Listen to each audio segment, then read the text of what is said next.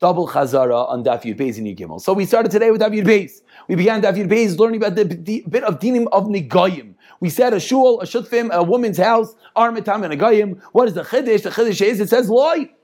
It says lois, you would think to come to ex- exclude feminine, exclude plurals. Kamashla, no, they're included. But maybe that's true. Maybe you should exclude them, says the Gemara. No, but base comes to include everyone. And what's it coming to teach me a chiddush of loy that if someone is a tzara ayin, someone doesn't lend away their stuff, he's going to get ne'egayim. Says the Gemara, base Medrash has Tumas the Gayim. Is that true? But we have a price that teaches me that does not. Why? Because it's not miyuchad loy. Three tirusim. Teres number one is Rameir and Rabbanan. Teres number two is the both Rabbanan, and one has a room for the chaz and one does not. And teres number three, which gives us into the lengthy discussion, is one is a shul of a big town. No one knows each other. Maybe they should get together a little bit, but they don't. And therefore, it's not miyuchad for him. Therefore, there's no Tumas the Gayim, but kfarim. But the small steeple is something that would, yes, have Tumas Negayim. Says Gemara, really? A big shul doesn't have Tumas Negayim? What about the fact that it's Achuz Aschem? And we have a brisa that teaches me a Machlekes of Yudah and the Chachamim. At what level the Tumas Negayim falls? Is Yerushalayim excluded? Or is the Makam HaMikdash excluded? But everyone seems to ex- eh, agree that Krachim will yes have Tumas Negayim. Says Gemara, no, Rabbi Yehuda is going to be the sheet that holds that the, the, the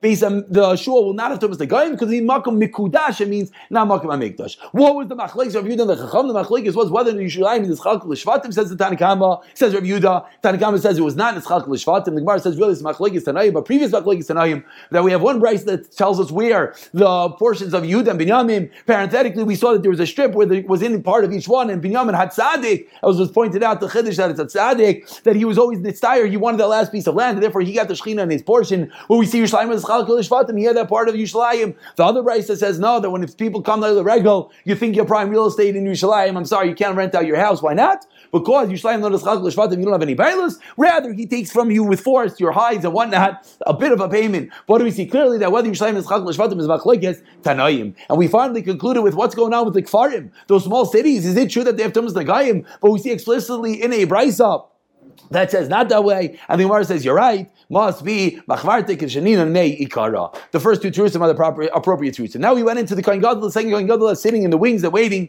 So what happens? How do we make him into kohen gadol? You have to have a chinuch process. So if they didn't bring the karma tamid when the first kohen becomes tamid, very good. The new kohen gadol puts on the garments, brings the karma tamid. What if you already brought the kohen tamid? What do you do? Says Gemara three truths. And Rav teaches us.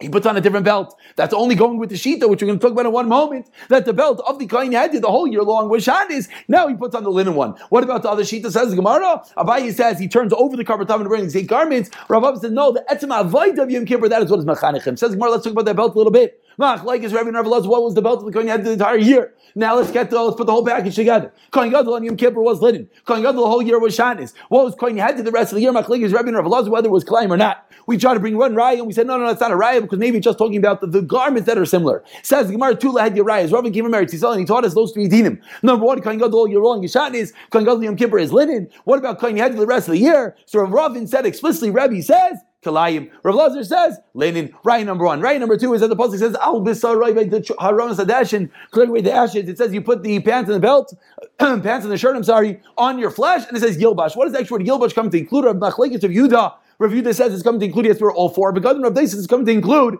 that the garment of the Kohen Gadol, the garment of after Kohen, after Yom Kippur. Rebbe said, but from Rebbe's question, we see what he holds. How is that possible? Because the belt of the Kohen Gadol is different than the belt of the Kohen Hadid. We see that Rebbe held the belt of the Kohen Hadid is shot, is the belt of the Kohen Gadol Yom Kippur is linen. Rebbe had a second question. How could something of such a high kedusha, the garment of the Kohen Gadol, be worn by the Kohen throughout the entire year? We see clearly that Rebbe holds the belt of the Kohen Hadid is shatnis. Says the Gemara.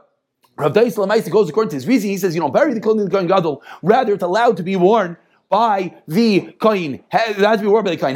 Whereas the Tanakhama held it had to be buried.